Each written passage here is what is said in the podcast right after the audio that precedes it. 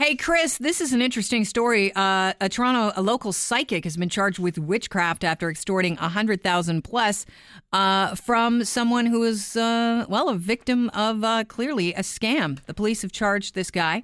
And uh, we're going to be joined by the Toronto Police in about uh, 10 minutes to discuss it. But h- did you even know that there was a charge of witchcraft Yeah, in I, uh, I'm City of Toronto? really surprised at that. I thought that was sort of a a, Is char- witchcraft. a charge from a bygone era. I like.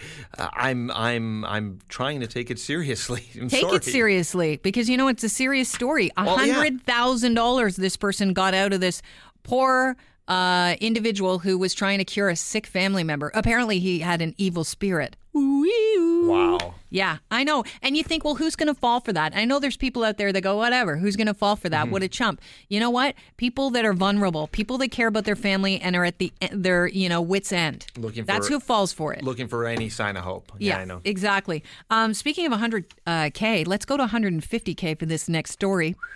Uh, family build bid 150,000 under the highest offer for a house in Oakville. They got it. They got it because they attached an email to the bid. There were 14 offers. They were not the highest offer.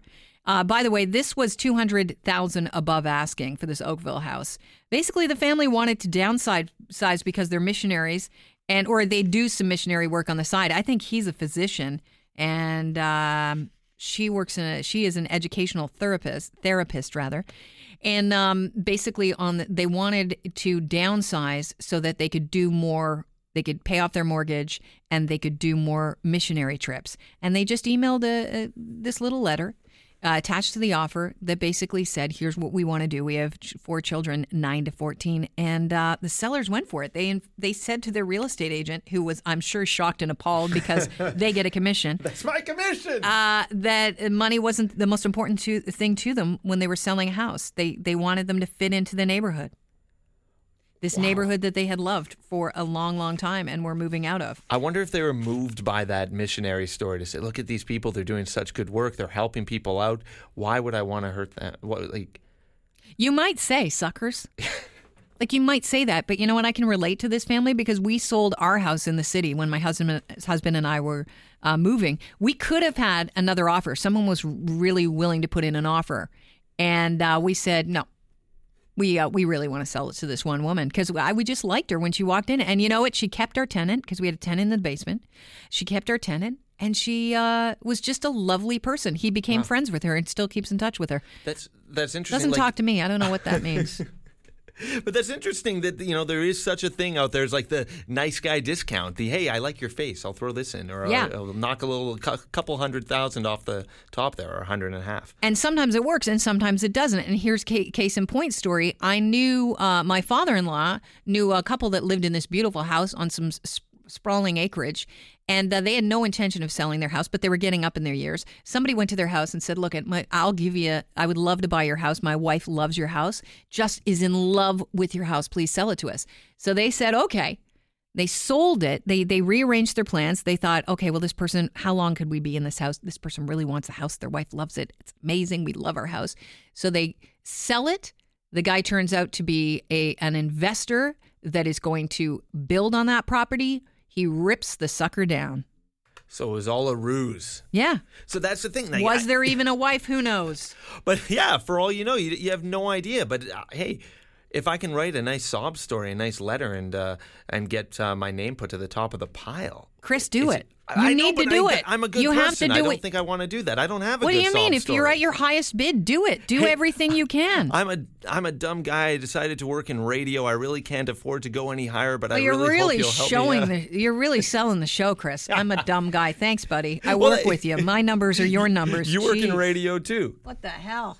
I'm just it's my explanation for my low bid. All right. Uh, Not, not the fact that I'm cheap. let's go to a new topic, shall we? Back away slowly. Back away slowly. Don't look it directly in the eye. Americans, this is a headline from the Toronto uh, Star today, increasingly refused entry to Canada, documents show. This is interesting because figures from the Canadian Border Services Agency, agency, according to the Star, show a spike last year in the number of refusals for Americans traveling, uh, seek, uh, seeking to cross the Canadian border. Monday, there were reports that fewer of us were being turned away at the U.S. border from October through February as opposed to a year earlier. And one caller said this. I don't have any problems getting into the U.S. I have a problem coming back into my own freaking country when I've been born and raised in Canada. I can't be the only one that was distracted at what I did at the beginning of that uh, at that call. Have a listen. Twenty, maybe six, seven years No, ago. no, no. Go back to the other clip of me at the beginning of that clip. I don't. What is that? Anyhow, uh, yeah. So that was Kevin saying he has a problem coming across the border, and uh, you know the Canadian Border Services Agency, which is responsible for border security, said it will not provide reasons for the increase. However, some people think it's because we had that new intelligence sharing agreement between Ottawa and Washington in 2013, and we now know who is up to what. And when we see that they're uh, criminal, we're not letting them in. Yeah, it, you know, but we've got real American citizens trying to come to Canada, whether they're uh, tourists or visiting family or something. But meanwhile, you can just traipse across the border in Manitoba and uh, and just walk through the woods there, and uh, no problems, no questions asked. You know, I want to go to uh, the next clip. We already started to hear some of the story, but uh, do you remember the original Aunt Viv from Fresh Prince of Bel Air? If not, have a little listen. Here she is. 20, maybe six, seven years ago, 25, whatever it was.